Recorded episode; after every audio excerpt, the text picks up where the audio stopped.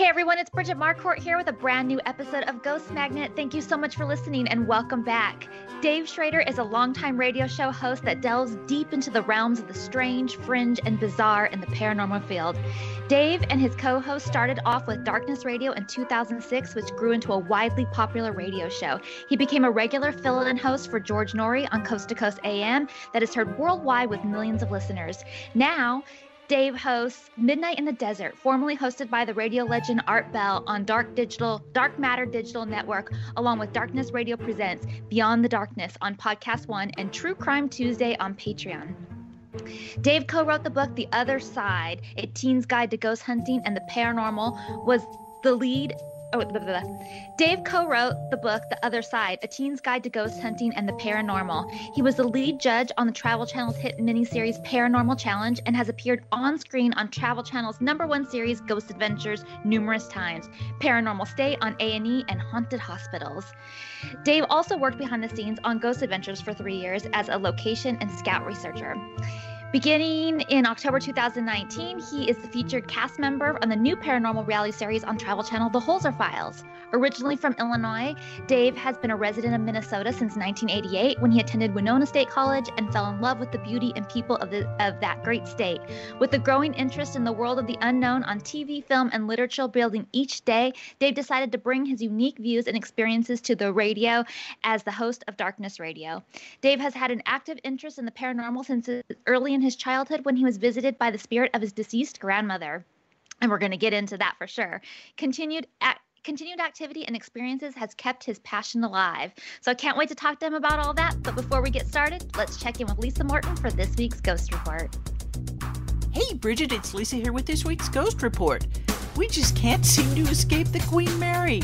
It gets talked about a lot on this show, and with good reason. It's close to us here in Southern California. It's world famous. It's old and gorgeous, and hmm, oh, that's right, it's totally haunted. I've already talked about it in previous ghost reports, but here's something I haven't mentioned before. Did you know that the Queen Mary's Halloween event, Dark Harbor, features mazes that not only take place right on board the ship, but are based on the QM's actual haunted history? Take, for example, Lullaby, which leads guests through a frightening labyrinth of rooms haunted by Scary Mary, a nine year old girl who drowned in the first class pool in 1952. Fans of the ship know this is really Jackie, a five or six year old who drowned in the second class pool but is said to haunt both the first and second class pool areas. Lullaby also features one of Dark Harbor's hidden bars where you can order a drink and get your fortune told.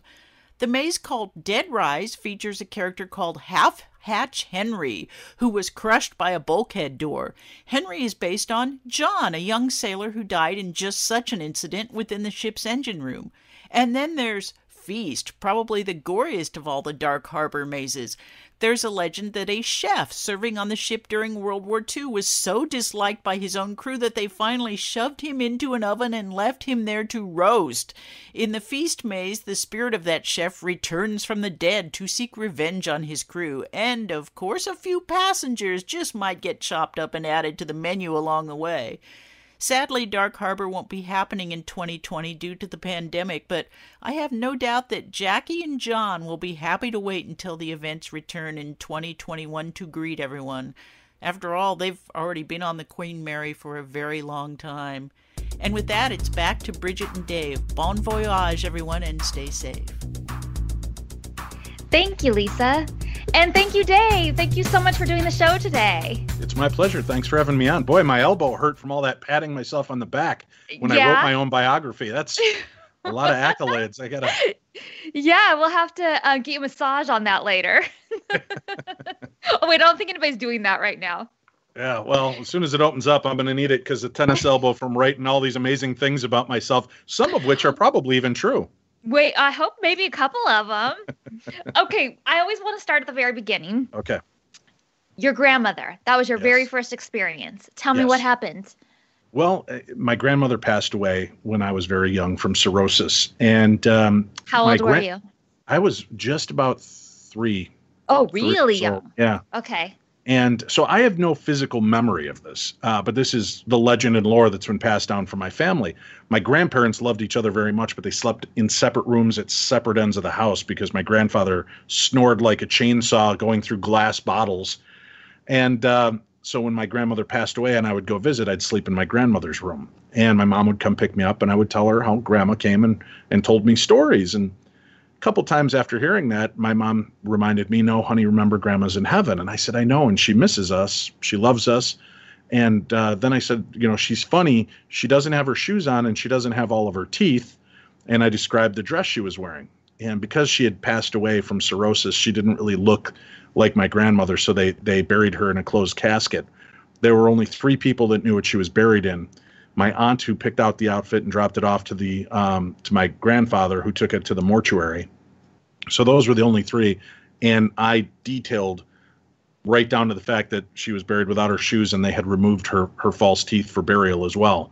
So uh, my you know my mom started to take it a little bit more seriously, and when she revealed this to my aunt, my aunt said, "Well, I've gotten phone calls from mom since she passed away as well." So our whole family has been kind of um, entrenched into the supernatural since before I was born. They've had weird experiences. I've had weird experiences. And it's just kind of, I, I think instead of me hunting it, it's been hunting me my whole life. Um, do you think this is all from your grandmother or are there different things that your family has been feeling and sensing? Well, you know, here's kind of a fun little offshoot. Uh, I never knew my biological father, right? It was the 60s. My mom was a hippie. Need I say more?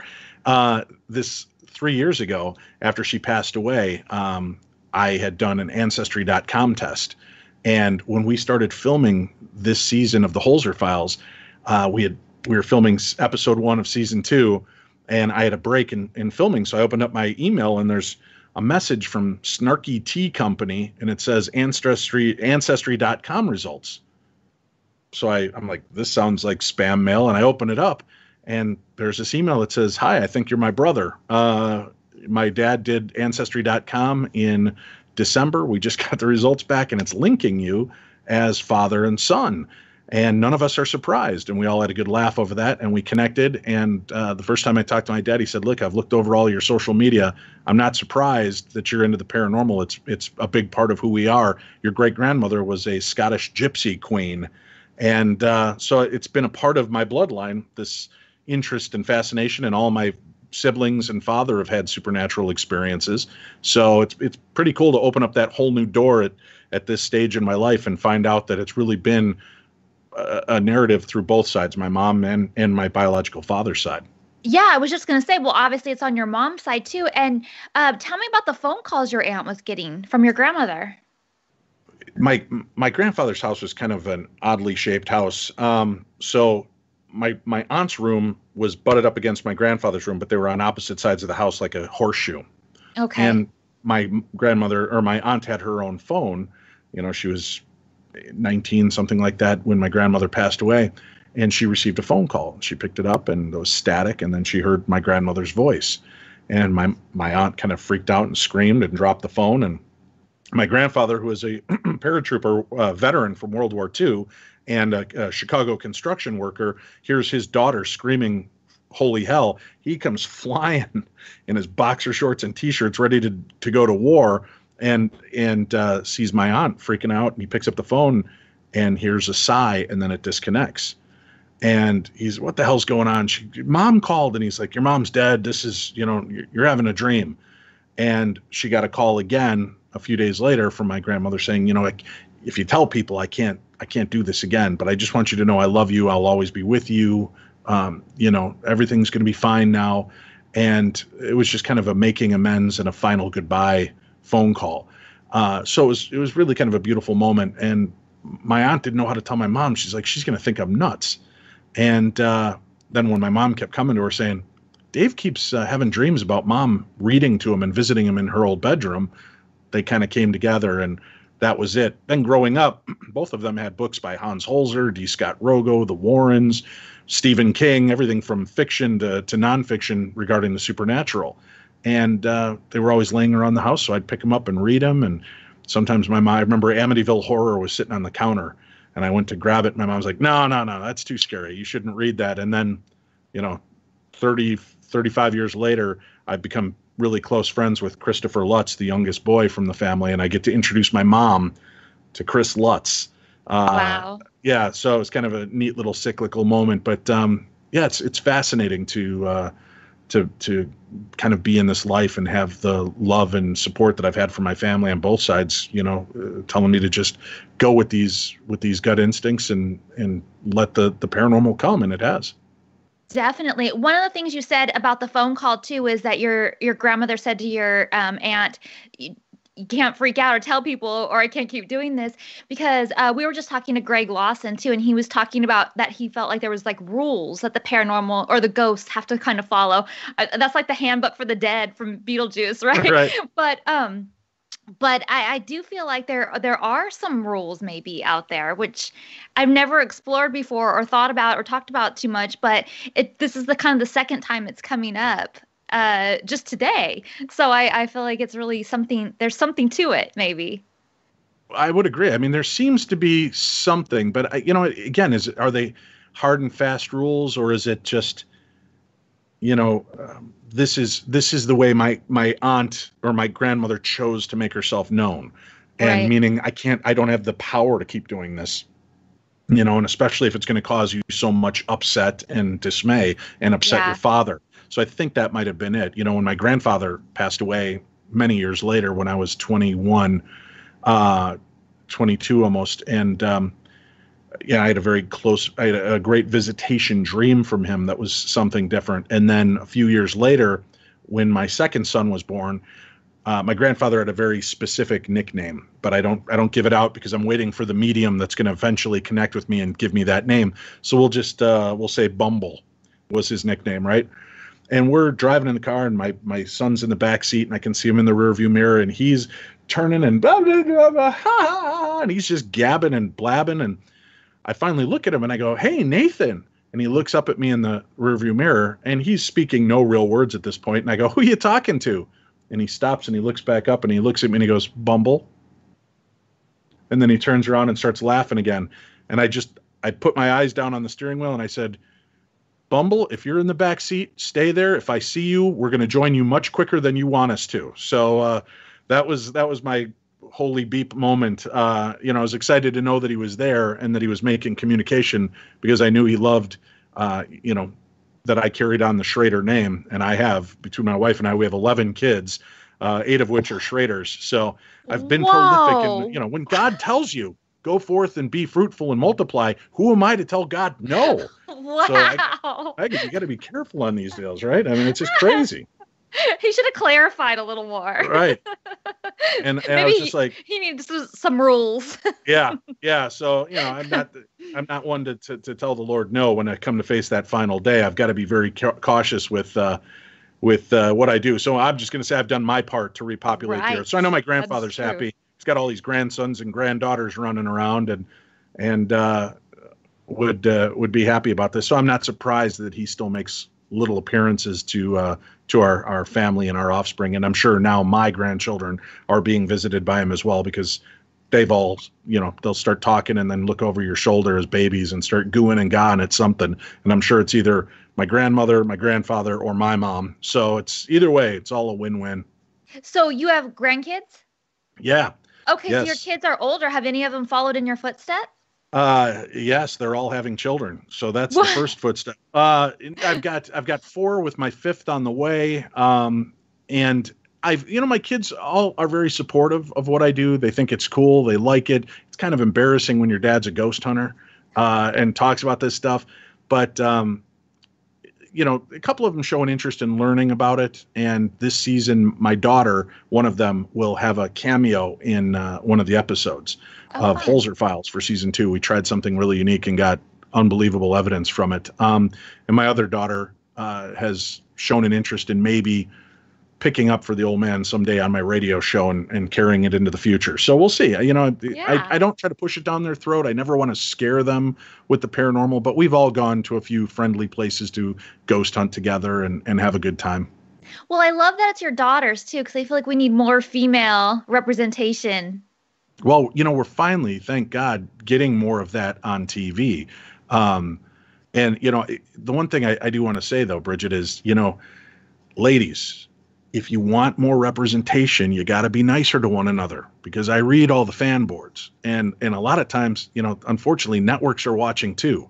And if you're too pretty, you must be a slut or a whore to have gotten that job. And if you're not pretty enough, well, why is she on TV? I'm better looking than her.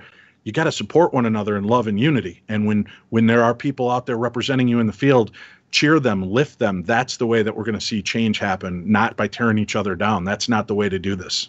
Oh my gosh, the message board. Well, even when I was on TV, the message boards. Wait, um, you were on TV? So, one a long time ago. You probably before before you were born. Oh. um, uh, the message boards were horrible and we begged e to take them down i mean they were just so mean and just just so awful and then uh, and they refused of course they loved all the banter and all of the drama Hey, and, it is the haters that keep us on the air. Don't don't kid yourself ever. They love to tune in and pick apart everything we do wrong. So I'm fine with sure. the haters watching as long as they're watching. Yeah, but now it's social media. I mean, now it's like a whole nother level. When we right. were, at least when we were on TV, we didn't. I mean, there was MySpace. You know, uh, Twitter hadn't been out yet. It bare, it came out right after we were done. So, yeah, uh, it's on a whole nother level now. But we are seeing right. We've got a great. Um, uh, smattering of a very strong female. Uh, Kinga Philipps is out there. Amy Bruni is out there. Cindy Kaza on the Holzer files. You've got um, uh, oh gosh, so many. Katrina Weidman now on Portals to Hell. You've got the amazing uh, Laden family on uh, Destination Fear and Chelsea Laden uh, representing. And you know, there's uh, so many great new female additions to Ghost Hunters on A and E. So we're starting to see this resurgence in all these different fields, and I'm I'm glad, and I hope people will just keep supporting all that come to this field. Uh, so that we don't, you know, we're no longer talking about uh, a woman led show or an African American led show or whatever. It's just paranormal shows and these are the cast and that's what hopefully we're going to all be able to see happen soon and it won't be such an event it'll just be integration of good people coming together with same interests and showing how close we all really are yeah, exactly. Um, you started on a, a topic that I, it was actually my next question, but we didn't really get into it. You okay. had a dream about your grandfather. Yeah. Want, can you tell us about that in more detail? Yeah. Um, I was very close with my grandfather. Uh, although I grew up with a great stepdad, my grandfather was kind of in this legendary status. You know, he was there from the beginning and and uh, um, was just a great, great human being, great guy. And when he passed away, um, and I, I, can even go back. My grandmother made one other quick visit before my grandfather passed. My son, my oldest son, who I named after my grandfather, was born at home. We had a midwife, and uh, the baby was breech, so they decided to use gravity. So I stood up like a, a an end zone, you know, the the goalposts. My girlfriend stood with her back against me and her arms draped over mine, and she would drop her weight and push. And we got into a good rhythm of doing this. And she took a break and she was taking a deep breath and i kind of relaxed for a second and she dropped into a, a, contraction and i started to fall backwards holding a very pregnant woman.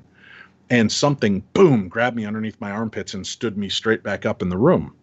Now my mom and my uh, and the midwife and our relatives that were there to witness the birth watched this and afterwards my mom who worked at a hospital for children with spinal issues said how did you do that? That's not physically possible. You stopped mid fall and stood back up and I said, it felt like somebody grabbed me under my armpits and, and stood me up. And I said, but obviously, mom, I'm, I'm like the Incredible Hulk. I just, I rage, like saving the yeah. woman I love. And she's like, no, you didn't, idiot. Something was here. And she goes, did you smell anything? And I said, well, mom, I was holding a pregnant woman giving birth. I smelled a lot of weird things. She started laughing. She goes, no, did you smell flowers? And I said, yeah, I did, but I just assumed somebody knocked over perfume because we were at home. And she goes, no, that was your grandmother's perfume. So I believe my grandmother was there for that moment. But then when my grandfather passed away a few years later, um, it, it, just really hit me and, and sunk me. That was the first person in my life really. I was lucky that had passed away. Uh, you know, a couple of uh, outlying people that I didn't know very well, or when I was young and it didn't have that impact. But this was the first one that really hit me, and I was not doing well with it. And uh, it was probably about a month into this dark pit of despair. And uh, I can remember this dream perfectly. I was running in a field of like waist high grass. And all of a sudden I heard, Hey kid. And I stopped and turned around. And now I was inside my grandfather's house in, in Louisiana. And I turned back around and now I'm in the house. And I had conscious thoughts enough to think, I've seen enough Nightmare on Elm Street movies. This never ends well, right? Yeah. And I'm like, what am I doing here? And I could see out through the back window, they had the little um, visitor, or not visitor, but like the guest house in the back. And I could see my grandfather walk out of the guest house and walk towards me. And I remember having the thought, I'm watching a dead man. He's taking his time to get here to let my brain process what's about to happen. And I remember having these thoughts.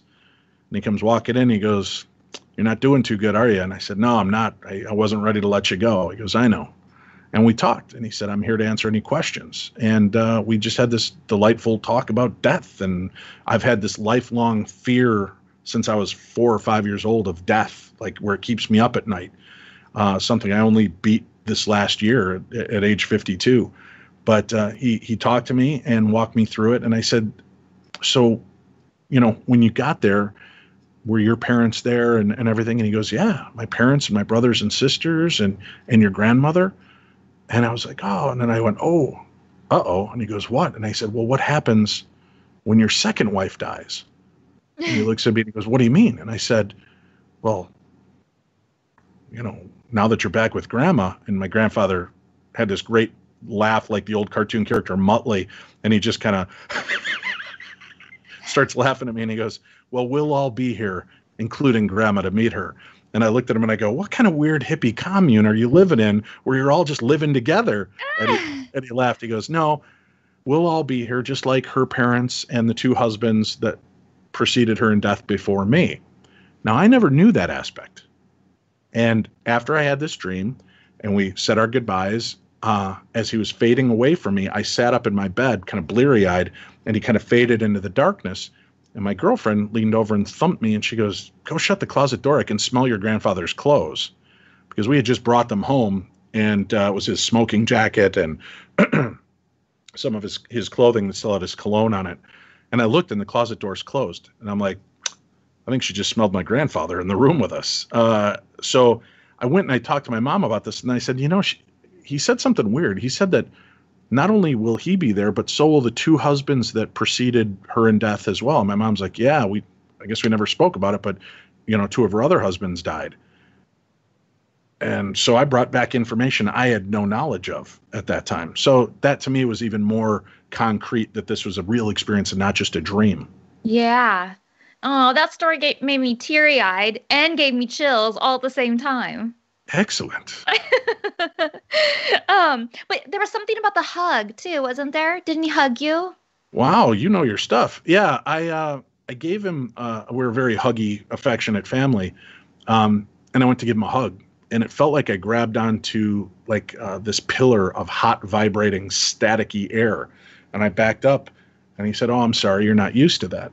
And he said, "Okay, now give me a hug." and I gave him a hug, and it felt like shirt and elbow. And you know, my grandfather had the pointiest elbows in the world, and I when I hugged him, I actually felt for the elbow.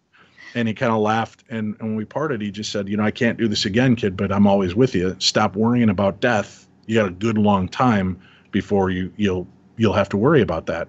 And as if you know, a way to show it, about four or five days after this, my girlfriend and I were driving home, and we were in a rainstorm, and I had a little Geo Metro which was basically like a, a pop can on wheels. Mm. And um, I locked the brakes up in a rainstorm and I started to slide into the back of a uh, semi truck. And I knew we were both cooked. This was just going to tear our heads off. And I, I, literally let go of the steering wheel and just put my hands on my head and I just said, Oh, God, I'm so sorry, honey. And uh, the car, the wheel turned, the car veered, went right in between two semis and stopped at the red light and the car just turned off. And we could have rolled down our windows and just put our finger out like this and touched the truck next to us on both sides. That's how close we were. Um, so I kind of felt like he was just giving me a sign. Don't worry about death. You got a good long time before you need to worry about that. So he started the car up. Green light went. We took off. But uh, it was that was a very close close wow. call. Wow. Yeah. Yeah. So um, you had family who were into all of this and you were interested in all of it. But how did it get to where it is now? I mean, did you oh, did you have other jobs in between? Like, what Oh, led right. to this? What Yeah, led to I- this? I did radio in college uh, at KQAL, a college radio station in Winona, and I just made some great friends there, uh, including Tim, my co-host. And we just have always talked about the paranormal. And uh, he stayed in radio, and I had to make a real living, so I had kids to raise, and radio is not a way to make money. Um, and after all these years, he just he hit me up in the, uh, I think it was November of 2005 and he said, "Hey, listen, I've got uh, I've got a slot open on Sunday nights, 11 to midnight. It's a live radio show. Do you want to do a show together?" Because he was a program director for this little bitty radio station in Minneapolis. I'm like, "Sure." He goes, "What do you want to do? What kind of topic?" And I said, "How about if we do paranormal?" And he goes, "Paranormal? Uh, well, I'll pitch it to the to the general manager." General manager came back. Who are you going to get? And we came back with Jason Hawes from Ghost Hunters as our first guest Wow. uh, Rosemary Ellen Guiley, uh, John Wow. John Zaffis, a local author, and and other members of of the Ghost Hunters crew spread out. So we had like two months worth of shows planned out, and um, program director said, "Sounds great. You you got it. You can go with it." So we launched. We did about three months at one hour a night on Sunday nights, and then uh, we got such good response they bumped us to two hours, and that's kind of where we stayed. And then eventually left that station when it got sold to a Christian uh, station and moved on to a big talk station in the Twin Cities where we stayed for like another eight or nine years. Then jumped to join the Jericho Network over on Podcast One, and that's where we've uh, taken our show, and that's where we've kind of sat ever since. Wow. And Yeah. then that became full time for you? Yeah, yeah, working in the radio and. Although again, radio is not the greatest money, uh, there were other opportunities. Writing a book, getting invited to work on different TV shows, and appear as an investigator doing live uh, events where I could go out and and uh, meet people and talk and share our, our stories of the paranormal. So it just it turned into something, and and uh, thankfully so. It, it you know gives me a chance to live my passions, do radio, which I've loved since I was a kid, and the paranormal, and put these things together. And and here I am. You know, for almost what we're 14 years in on this radio show now. That's crazy. That's Yeah. great. Um, I saw on your thing that you did um, some stuff with the Queen Mary.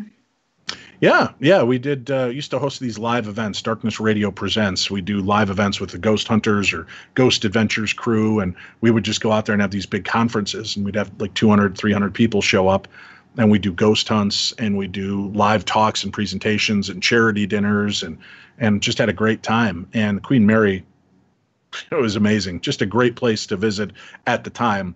Um, we had full reign of the ship. You know, we used to get into all the places that are shut off now to the public. So that was, you know, when they started shutting down that stuff is when I stopped doing the events there. Um, but yeah, we used to get, you know, into the hull and in the front of the ship and the back of the ship and under the ship and all these different haunted rooms and just had had amazing times. Communication Yeah. with Jackie, the little girl by the, the first class pool. So it's been, it, I'm really lucky with all the great places we've got a chance to see. Well, um, you actually were in communication with Jackie, the little girl that drowned in the pool. Yeah, we uh, on a couple of occasions. Um, our very first trip there, Chris Fleming, the medium, uh, went down into the pool and Mm-hmm. he was holding a Barbie, and he had her by her hair, and he said, "Jackie, would you like to play with Barbie?" And very clearly, you hear this little girl say, "Uh huh," and the whole place just went dead silent. And then during part of the other investigation, I would, since I was leading it, I would always walk from one. We'd have Chris Fleming at the pool. We'd have Jason and Grant at another area, Patrick Burns at another, and and another, you know, Rosemary and John Zaffis at the other spot. So every hour or two, we'd rotate, so everybody would get a chance to work with the different investigators and see the whole ship. And I walked in, and talking with Chris, and all of a sudden, um, it was at the end of one of the ghost hunts, we start hearing this little girl start singing London Bridge is Falling Down. And we're all looking around. He goes, somebody screwing around with us?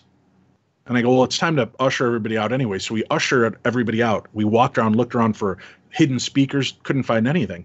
And we're like, Well, that's really weird. Well, one of the, one of the people here must have been playing a game. And as the next crew starts walking in, you start hearing the little girl singing again. And everybody just stopped in their tracks and they, they thought we were putting them on. And Chris and I were just like, we have no explanation for what's happening. You could physically hear this little girl singing "London Bridge is Falling Down." And, Wow. yeah. So we had we had a couple of really exciting moments uh, doing these these type of live hunts. Yeah. Did you have um, any other experiences on the ship? Oh yeah, we shadowy figures. Uh, some of our guests got really remarkable photographs. Um, you know, EVP that we would capture. Uh, you know, and and to show the spirits have a sense of humor. When the Ovilus first came out, you know, it had that real mechanical voice. Um, and each one of us has an energy signature, right? So you have an Ovilus, right? I don't. We'll have to get that fixed. Bridget, I we need to get you an Ovilus. I need But- more equipment for sure. we'll get you one but so each word is is coded. So uh, energy signatures will will trip those codes and make the words come out. So you'll notice that once you get a tool like this it'll trigger maybe it'll always say sunshine or smiles or puppies every time you turn it on and you're just that's like your keyword. What mine was i first day i got it i don't investigate my home but i turned it on just to see what happened and i threw it down on the the table as i was working on my radio stuff. Um, and all of a sudden it goes fat thighs. I'm like, what did it just say? And I lean forward and I'm like, no. And I sit back and it goes, fat thighs. So I call Bill Chappell, the creator, and I'm like, why would you put the word fat thighs? And he goes, I didn't put fat thighs. I don't even think the word thighs are in the. I'm like, dude. And then all of a sudden it says it again. And he goes, record that. I recorded it. So it would trigger the word fat thighs around me all the time. And we're at the, the Queen Mary one day, and uh, I come in, and Bill Chappell's running part of the investigation, I think with, um, I want to say Nick Groff. And they're in this area, and all these people have oviluses. And I go, How's it going? He goes, It's real quiet in here. Nothing's happening. I said, All right. Well, I'll come back. I Well, start here goes walking fat through the room. thighs. As I'm walking through the room, everybody's machine starts going, fat thighs, fat Oh thighs, fat thighs, fat thighs. I turned around and Bill Chappell and Nick Groff are on the floor laughing. And I'm like, screw you and screw the stupid Ovilus. And uh, yeah, so the spirits are having fun with me, or I've just got the energetic signature of fat thighs. So even the other side is telling me it's time to lose some weight. Oh no. well, I love the Queen Mary. I've I've spent quite a bit of time there. I um you know about room B340, I assume. Yeah. Yep. So I was one of the first people or the they told me I was the first person that got to spend the night in there. And then um yeah, well, who knows? They tell a lot of people that, but yeah, I'm with you. Go ahead. And um and then I got I they had me come and host for Dark Harbor too. So then I also got to stay in there on Halloween night. So I've stayed there a couple times, but it was amazing. So what's what was the coolest experience you had In B340? on the Queen Mary? Period. Oh, on the Queen Mary. Well, one well, uh, there's two different experiences. In B340, I didn't have a haunted experience, but I could hear all the people walking around outside going, Oh my God, this is B340. It's the most haunted room. Nobody gets to stay in there.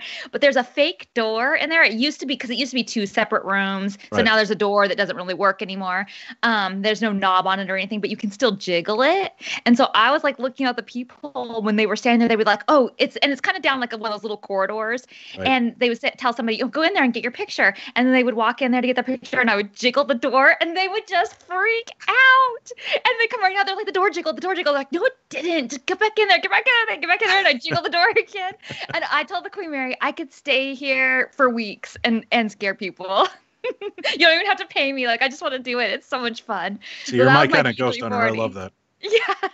And then um but as far as stuff happening when I stayed there um before I was even living in LA, this was way back, probably uh late 90s and um, we were just coming to LA to visit. I always had to stay at a haunted place. So, okay, let's stay at the Queen Mary. And uh, we were staying in B deck. We didn't have a lot of money, so we were staying in one of those those inside staterooms that don't even have a porthole, so it's pitch black inside.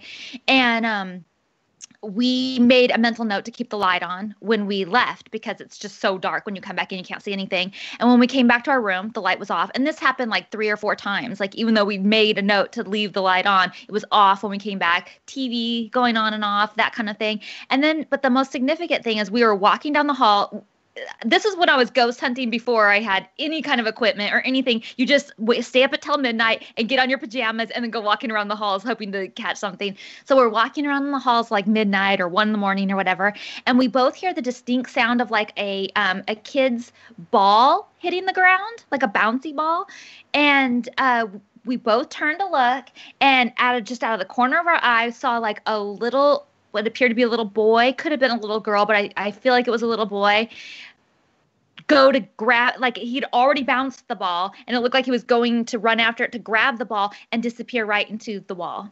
Mm. Now there's all kinds of little corridors, so we were like, wait a second. So we backed up, and uh, there was no corridor right there. It's just just ship wall, and you know how probably any ship, but the Queen Mary is just like so long. You can see you can't see all the way down to the end because Right. it's so long, but you can see everything down the hall, both behind you and in front of you. So we would know if there was somebody else, and there just wasn't. And that, and I've seen some shadow figures there and that kind of thing. But um, but I love it. It's a good time. Oh, and one night we were in our room. Uh, this was after Dark Harbor, and it was uh, my fiance and my friend. We just all just like crammed into one room, so we didn't have to drive home that night. And we kept hearing a cat meow coming from like the furnace thing, the furnace things that don't work anymore, the old thing. And it, and at first I thought it was like a kid outside, but we were on the water side of the ship. And um, so there was there's no outside down there. I mean, there's Hmm. outside, but there's no like Right. parking lot or kids hanging out in the water. Um, so that was kind of weird. Just little things like that. Yeah, it's a it's a hopping place. It's really really interesting to go there. I always tell people if you're looking for a cool place to visit, go out see the Queen Mary when you're in in California. It's just one of those. I think everybody should stay there once. For sure, I think so too. And then um, I've never been to Bob Mackey's Bobby Mackey's Music World, but I have that on the list of some place you've been to. Mhm. Can you tell the listeners about that? Because Yeah, I want to go there. It's on my list. Here, here's the thing, you know, I mean, it's kind of a mixed bag for me. Um, I like people say, would you go back? I really have no in, interest in going back. I didn't feel it was this dark force that everybody else felt. I, I definitely encountered, uh, you know, some things like uh, the men's room, right? I went in there and, and uh, Nick goes, well, all the power's off, man. You know, just be careful. I'm like, you know, I, I'm okay. I can pee in the dark. I know, I know how to aim and what I'm doing. And he goes, no, I'm just saying, be careful in that bathroom. I'm like, okay. So I go in and I'm peeing, and all of a sudden the stall door starts to rattle, and I'm like, knock it off, jerk. And there's nobody there.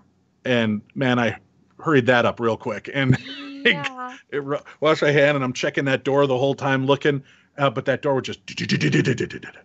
I'm like, all right. Then we went down to the well, right? The hell- yeah, that's what I've heard about. Yeah. And earlier in the day, um, uh, a religious guy had been down there and he got all inflamed and tore off his collar and was cursing and throwing holy water around. And, you know, I, I was there with, uh, at the time, Mark and Debbie Constantino and Nick Roth. And um, Mark and Debbie were two EVP specialists uh, that were big in the paranormal field for a number of years before their uh, untimely death five years ago. And um, I decided, well, I'm going to jump down in the hellhole. I want to stand in the gates of hell. And uh, Debbie, not to be outdone, is like, I'm coming with you. So we both jump in this little well area and we're doing EVP work and we've got a um, spirit box. And I said, So were you mad that the holy man was down here, you know, throwing holy water? And, and it, it starts this steady string of violent words, uh, calling him an effing this, effing that, and uh, calling him out. And, and I turned and I'm like, Did you guys just hear that? And they're like, Yeah, that was weird. And that was all we got. But there's a whole string of people standing right there listening to it. And, it, you know, it was pretty, pretty strange. As the night ends, uh, I'm doing my walkthrough, and there's a little cluster of our friends, and they've got the uh, the Ovilus, and um, they're trying to make communication, and nothing's coming through. And I said, "All right, guys, I'm gonna I'm gonna head out and make sure everybody is out, else is out of here." And as I start walking to the door, the Ovilus goes, "Schrader," and I turned around and I go, "Must have heard something." Schrader. Now, again, the Ovilus is not made to keep triggering the same word, it, right? It's supposed to always have random words when it starts getting specific. And I'm like, is it saying Schrader? And they're like, I think it's calling for you, Dave. So I turned back around and I walked over to the circle and I said, All right, I'm here. What do you want? Pray. I said, You want us to pray for you? We'll pray for you. So we all took hands and I led a prayer to try to release the spirits there. And at the end, I go, Well, I, I hope it helped. And we just stood there for the longest time. And then all of a sudden, just one word joy. And that was all that came out of that spirit box. And I was like, wow, good enough for me. So I exited that area. So it was really kind of a you know weird night, beautiful little ending to our night, and I, I enjoyed it there. But you know, to me, it was it was frigid, and I've been there twice. It was frigid both times I was there, and I take the full blame because I always did tell people it would be a cold day in hell before you'd catch me in a country western bar. And both times I was there, much colder than it should have been. And I'm from Minnesota, so that says a lot. That is saying a lot. Whoa. Yeah. How cold was it? it was it was it was brutal. We were in a lot of in a lot of feet stomping to keep your feet alive during that investigation. Whoa. Um, okay, so I apologize, but I did not see Paranormal Challenge. hmm But I neither did a lot some... of people. That's why it only made it one season. oh, but no, but I um I'm bummed that I missed it because sure. I feel like it's a c- cool idea. Hmm. So mm tell me how it worked. There was like teams. Right. So Zak Bagans from Ghost Adventure was the host. I was the lead judge.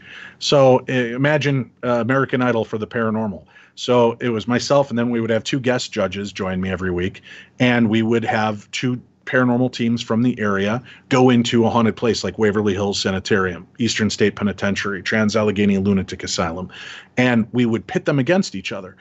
We had to see how well they knew their history, how well they knew their equipment, and what kind of evidence they would reveal to us. And they would they would investigate for the night. So it would be like a f- four or five hour window of investigation. Uh, and during that about halfway through they'd flip sides. So one group would hunt in this area one group would hunt in that area and then they'd go over so that they'd have a chance to investigate the whole place and then the overnight they would have to scour their evidence to come back and show us what what the best evidence that they were able to capture and then we would kind of crown one team the winner uh, and it was just for bragging rights. They didn't get any free equipment or money or anything. It was just you know for fun. Um, but we had a great time, and I think we did 13 episodes of that show. And these were pre-existing ghost hunting go- groups, or did yes. you guys put them together? No, it was pre-existing ghost hunting groups and friends that were into the paranormal. So they would come yeah. out and and uh, we'd pit these three th- three people teams against each other, and and uh, we had some weird weird experiences and some weird groups come through, but we had a good time with it. It was, yeah. from my understanding, it did pretty well in the ratings, but for a reality show, as you know, uh, it was really expensive. I mean, we had two full semi trailers full of equipment, and you know, we we had two teams of three. We had the three judges. We had Zak. Then we had the entire crew. So it was it was a huge production to do. So it just cost effectively it wasn't great for reality TV. It's you know much better when you have three guys locked down in a building by themselves for the night than it is to have this whole dog and pony show. But it was it was a lot of fun and I'm proud to have been a part of it.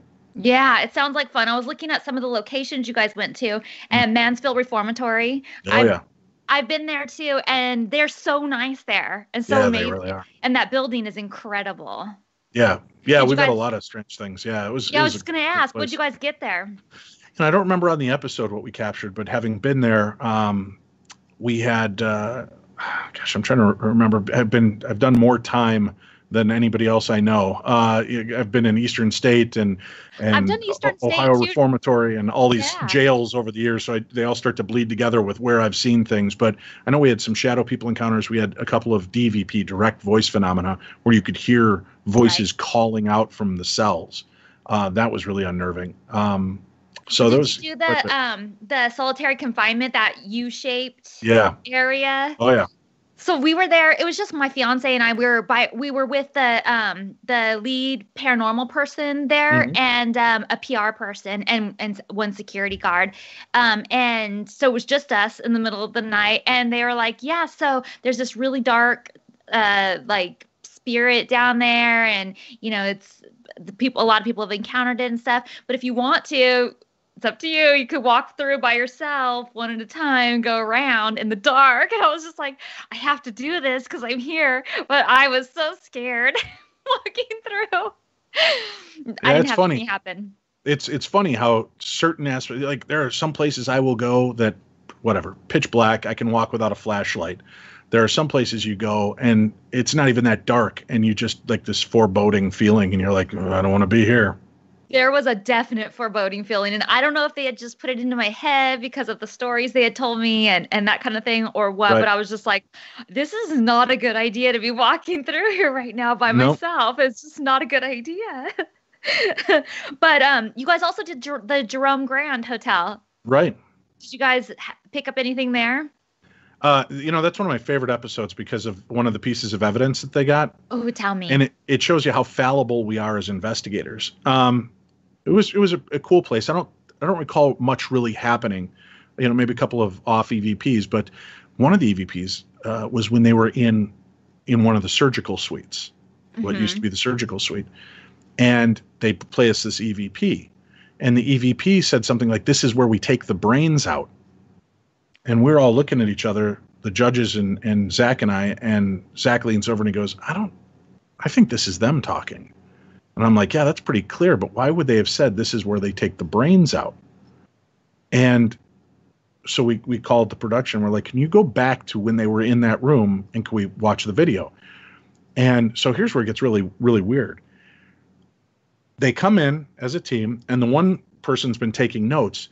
She goes, uh, she goes, I don't want to take any more notes. She sets the notepad back down, and the guy said, I'll take it from here which is totally different than this is where they take the brains out. I'll take it from here. And I'm I'm paraphrasing because I don't remember the exact comment, but it was something that neither one sound like the other until you get it in your head that it says, I'll take it from here. And I said, okay, guys, and I'm talking to Billy Tolley and, and Zak, and I said, close your eyes. I'll take it from here. I'll take it from here. I'll take it from here. And I hit the recorder and you hear, I'll take it from here. And they're like, get out of here. And I said, now this is where we take the brains out. This is where we take the brains out. This is where we take the brains out. This is where we take the brains out. But you could watch on the video, you saw the exchange of what they were doing and what was said when they caught it. So they gave us a bad piece of evidence. But it's easy because that shows how fallible we are. And if you preconceive what those words are and say them out loud, you'll format that to people's concept. And we were hearing this is where they take the brains out but when you actually look at him and what he's saying in the video and that he i'll take it from here and he picks up the notepad there's no denying it's the exact same bit of audio. It's just how you hear it. It's like that big debate over those stupid dresses a year ago. Is it Right. blue and black or is it gold and white? That's how the brain can be fooled so easily. That's weird because we stayed there and um, they actually give you equipment there to Mhm. go and do your own investigation, which I which I thought was really cool because I like it when places embrace it and you know are happy about it. But um, we were we went um, in the elevator shaft where somebody supposedly died. They had the body outline in there, and we walked all around. But when we were in the stairway, well, the the elevator is really creepy, but Right. I didn't get anything in there. But when we took the stairway up, my um, EMF meter was going nuts. I mean, all the way to red. And uh, in our room, we w- we didn't get that much stuff. But then we were sleeping in the middle of the night. I don't know why. I just woke up. I mean, as we do sometimes. And I looked over at the K2 meter, and it was lighting up like crazy. And I was just like. Um, I am not ready for this right now. like, I and so I don't know what was going on in there, but we were definitely getting stuff on the K2 meter Yeah, I mean, independently, like other energy- stuff. When you're at these places sometimes the energy is so palpable you could feel it and it registers on the equipment at the same time This is one of those places that was totally out of our way to go, but we just happened to be sort of driving through Arizona. And I was like, we have to stay here. I don't care that it's 60 miles out of the way. Well, I'll tell you what, we got to get you into Minnesota. As soon as all these restric- restrictions lift off, we have a great haunted hotel here called the Palmer House Hotel. oh, yeah. Tell me about it. It is such a great place. It is so crazy haunted. I've caught some of the most unusual activity there. Um, what I'll have to do is try to get the. I've got an SLS camera, and I captured one of the creepiest pieces of video. Uh, I'll try to download it and get it over to you so you can see it for yourself. But it's a great place, and it is just crazy. I don't think I've ever been there where something weird hasn't happened and been seen on camera, um, or or by a large group of people. Uh, as a matter of fact, I, I pitched it to Ghost Adventures and they they went there and then invited me to come in and investigate with them for a short time. And we caught a really wicked EVP up in Lucy's room where I asked, Is there anybody here who's in danger? And you hear this voice say, Zak. And then we're like, Wow, we got to go tell Zak because he hates when they call him by name. We go down in the basement, we play it back, and Aaron goes, Dude, it said Zak Bagans. And I go, No, it didn't. It just said Zak. You play it back and you hear, Zak Bagans. and we're all like, what the hell? So not only did it say his first and last name, but it laughed. And Zak's reaction is great. He's like, dude, you're not coming on any more ghost hunts. Whenever you're here, they call me out by name. I'm done. You're not coming anymore. Uh, but they brought me back out for more. So I've had good times doing that. Um, well, they need your good- energy. yeah, I They love need that. love that doing makes it. good TV. Yeah, and it's it's cool to see all these places. I love it for the history Yeah. and just getting into these places where you know famous people have been or amazing stories and and just you know you realize these places how they were used as a morgue at one point during the influenza outbreak or you know Benjamin Franklin stood in this room and tried to negotiate peace with the British or George Washington stayed here or you know and you're right there and you're part of that history now that's what draws me in all of these locations I love it I love that too. Tell me about the Holzer files. Well, you know, we were really lucky. Um, when I started our radio show back in 2006, uh, Alexandra Holzer, his daughter, released a book at the same time Hans released his final book. And I reached out, and both of them agreed to do our radio show. So we did one hour with Alexandra, one hour with Hans Holzer.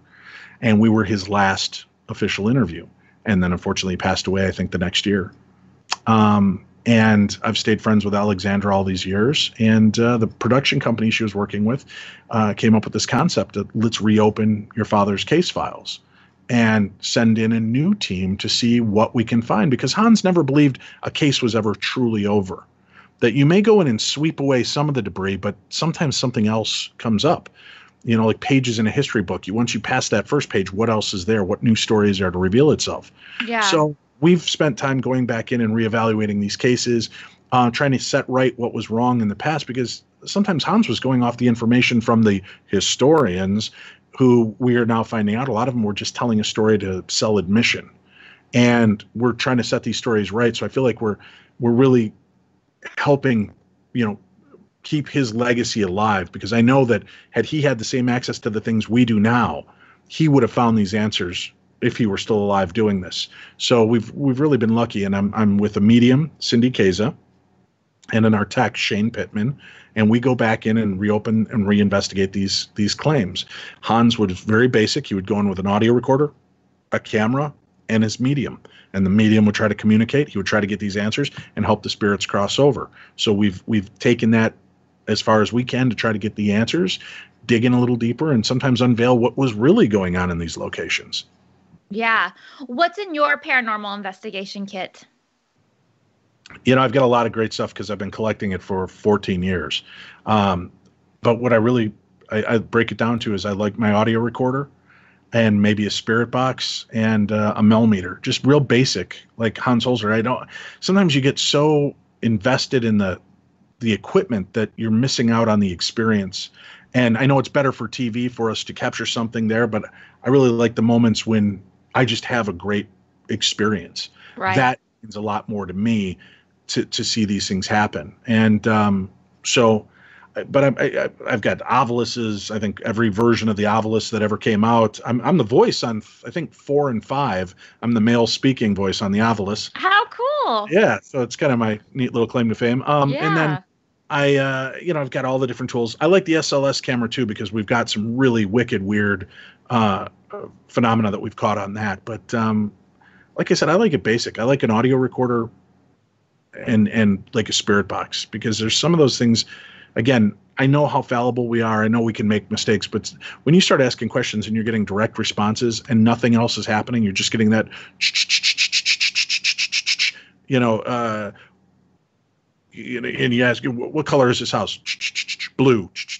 And you're in a blue house. It's pretty hard to just dismiss it, you know, Yeah. especially when only one word came through and it happens to be the exact word describing where you're at. So I, I, I like moments like that. Um, and, and I like to just be in the moment when I Yeah. can be. I agree, but I do love the SLS camera. I think it's really fun. I don't personally have one, but I love playing with it when everybody else has them. Sure.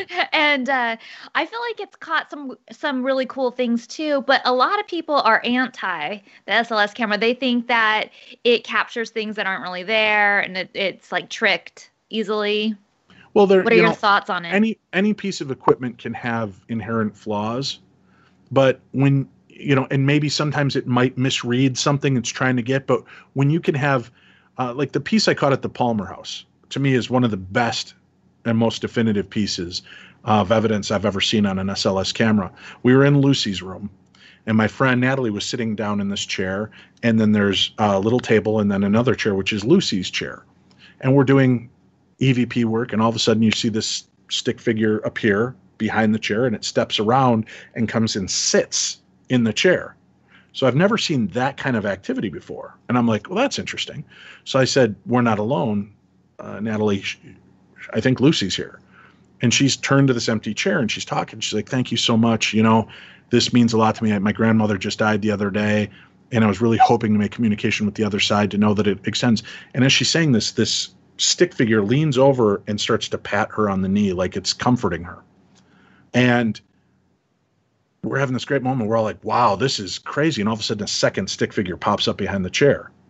And Lucy stands up and moves closer to my friend. And then you, this other stick figure who's standing there comes around the front of the chair and all of a sudden turns into this kind of amorphous thing, climbs up the wall on the ceiling, climbs under the overhang into the other room, and then climbs back out and then turns into a stick figure hanging there, and my camera freezes. So that was a lot of interaction and a lot yeah. of something happening. That it wasn't just, uh, is it looking at the coat rack thinking that's a human and it's not responsive?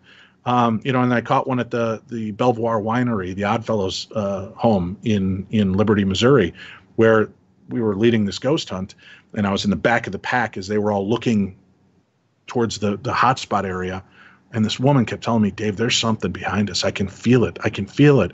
And I, I, I was kind of dismissing her because every place I go, there's somebody who's sensitive and can, and, and there's never anything I can corroborate. And I said, okay, okay, let's look. And I swung the SLS camera around and there's a figure standing inside the door. And I'm like, all right, I think it's reading the ductwork as me or as a, a, a human form. So I go, uh, can you can you do me a favor? Can you raise your arm? And all of a sudden it goes like this. And I go, and everybody's like, what, what? And I go, it just did it. And I go, can you, people didn't see that. Now everybody's hovering around me looking at the SLS camera. I go, can you do it again? Can you raise your arm like this? And I raise my arm. I said, can you do this? And then all of a sudden it goes,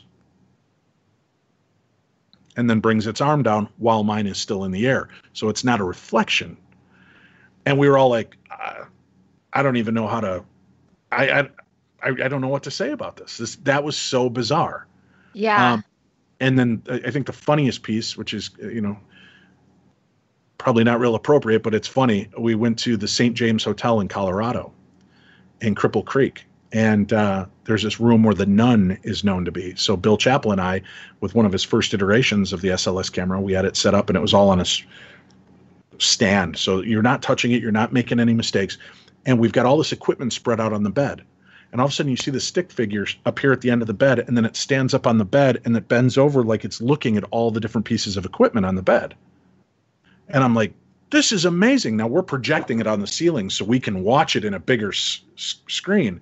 And we're we're just like looking at this. I'm like dude that's remarkable. It's like it's looking at the things. And all of a sudden you see another stick figure jump up behind it. And then the two lay down and just start undulating. And we're like, You're seeing this in stick figures? Yes. And the two of us are like, What the hell are we watching?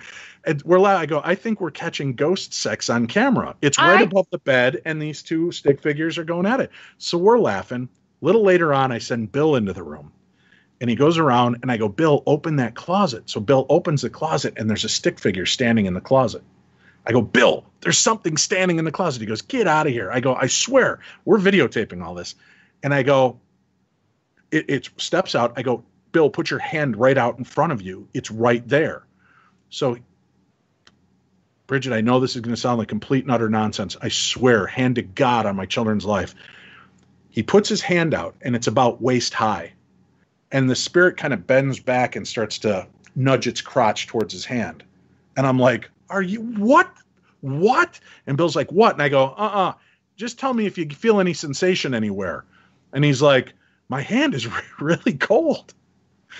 And I go, Bill, it's um, it's pushing its crotch into your hand. He goes, no, it's not. And he snaps his hand back. We review the video, and the stick figure is humping his hand for a few seconds. It is such a bizarre piece of video. So those moments, how do you misinterpret that it's something that's accidentally being read. This is interactive with us. Yeah. So that was a funny moment for us. And I love when the paranormal has a sense of humor and, Yeah. and can play these, you know, tricks back or be silly with us because I believe that's, you know, when you go into places and you're afraid, Bridget, and you're afraid, you bring that in. I'm the ghost who's not evil or demonic, but I know you're afraid, so I'm going to screw with you. That's just Right. who I'm going to be in the afterlife. I know it. I'm reserved to it. I'm going to be the guy flicking your ear, pulling your hair, and watching you scream and run out of the room, right? Or Good. leaning into your EVP recording and going, "Get out." I'll be that it. ghost. I don't think they're all evil. I don't believe in. I, I believe that the demonic exists. I don't believe that it's everywhere. Like everyone would have you believe. I just don't see it. I think we jump to conclusions too often. Yeah. I, I want people to be take back their power and not be afraid. And sometimes when you get past the fear is when some of the most amazing moments happen. Definitely. Yeah. Well, I'm I still had a whole bunch more questions for you, but we're out of time. Oh, I'm sorry, But- I, I ramble too much. No, let me just let me just see. Um Okay. did you tell us the scariest ghost story that you have? Uh, scariest ghost story. Um, all right, I, I I have a tie for two. One's longer, so I'll give you the short one. Um, okay.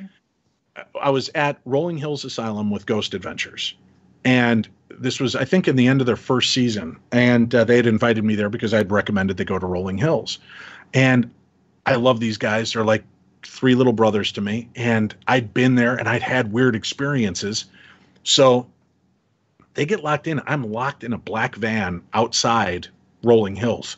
Everybody else leaves, and I'm all alone in pitch black in this van. Now I can see flashlights moving up and down the halls. After a couple hours, my walkie-talkie goes alive, and it's Zak. He goes, "We're ready to bring you in. It's crazy in here." I'm like, "Okay, cool."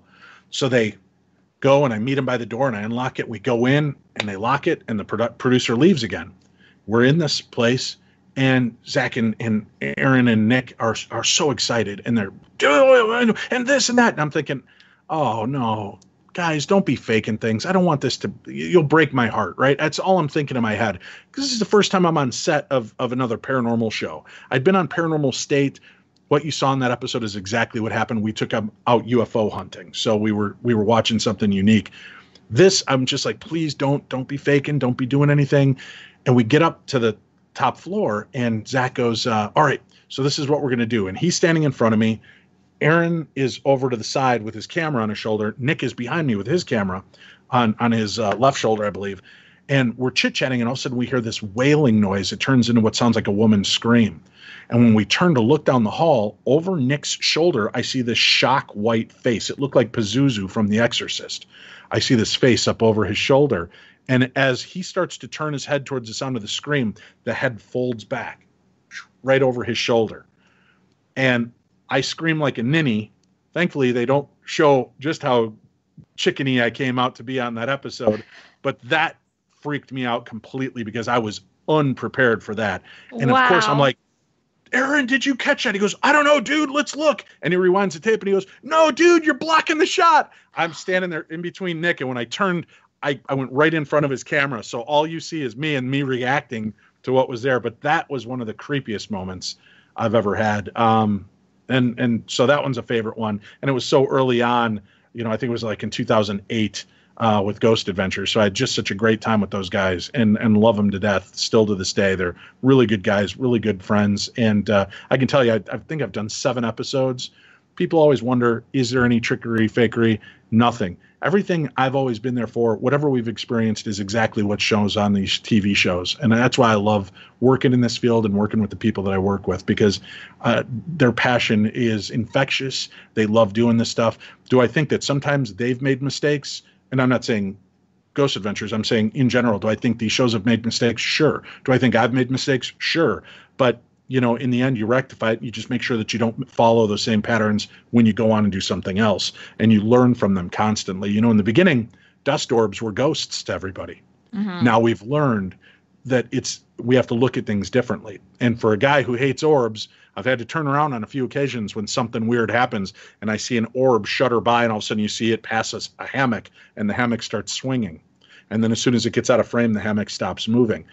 There was obviously some kind of energy there. So you just have to be adaptable in this field. Yeah. I want to send you some orb pictures that I have from the mansion and tell me what they are. Okay. What you I'll- think they are. I'll take a look. because I'm a professional. But just don't be heartbroken if I say dust, moisture, bugs. That's my uh my. It's always so hard to see too when people show you a picture. It's like giving you a, a thousand piece puzzle turned upside down without an idea of what it's supposed to look like, and they flip one piece over and go, "Is this paranormal?" I don't know because I don't know what's behind you. I don't know if something's reflecting through a mirror. I don't know if if somebody's IR light went off and caught your camera lens and it's reflect or your watch face and it's reflecting. It's really hard. So I'm very cautious with with how I do that. But uh, yeah, I'm certainly always looking for cool evidence. So if you've got some interesting stuff, I'm always interested in looking at it. But if you're sitting in the hot tub and there's orbs, probably moisture in the air from the hot tub. If you're in an old dusty attic and and you could tell it and there's and probably probably just dust orbs. You know, I always tell people the perfect example is take a picture of grandma's couch in broad daylight without the flash, then take one with a flash, then reach over and pound the, the cushions and jump back and take a picture and look at how many souls you just breed into the universe. So just be cautious with what you present as paranormal uh, activity. But yes. I'd love to visit with you again when Holzer Files season two starts up this fall, and I'll I'll bring a whole bunch of new weird, creepy stories to share with you. Yeah, I would love that. Well, thank you so. Tell everybody how they can uh, keep up with you and sure. and follow you on social media. Uh, at Darkness Radio or at Darkness Radio Dave on just about everything. Um, you can follow me at darknessradio.com will be the easiest way. Jumping off point you'll find links to our shows links to our social media sites uh, links to our shop with all of our cool paranormal swag what i'm doing with holzer files. Um, i'm also hosting uh, some specials for travel channel that'll be airing on thursday nights. Um, with different paranormal shows where we're kind of looking back at their favorite and creepiest moments. So we'll uh-huh. be doing some of those. So if you just keep checking darknessradio.com, you'll be able to see where I'm at and what's going on. Awesome. Well, I hope you guys enjoyed this episode of Ghost Magnet. I'd like to thank Lisa Morton one more time for her weekly ghost report. And thank you to all those listening. Join us here each week for a new ghost story. And Show us some love and don't forget to subscribe to our podcast so you're always the first to know when a new he- episode is out. Make sure to check out our Ghost Magnet Facebook page. Like I mentioned earlier, we will be posting photos, videos, and sound bites for you to experience. And you can also catch updates and sneak peeks on my social media. At Bridget Marquardt on Instagram, at Bridget on Twitter, at Bridget Marquardt on Facebook, and make sure it's the one with the blue check mark because there's lots of fake, or shall I say, ghost accounts out there. Also, check out my YouTube channel for some fun Ghost Magnet videos. Thanks for listening to Ghost Magnet.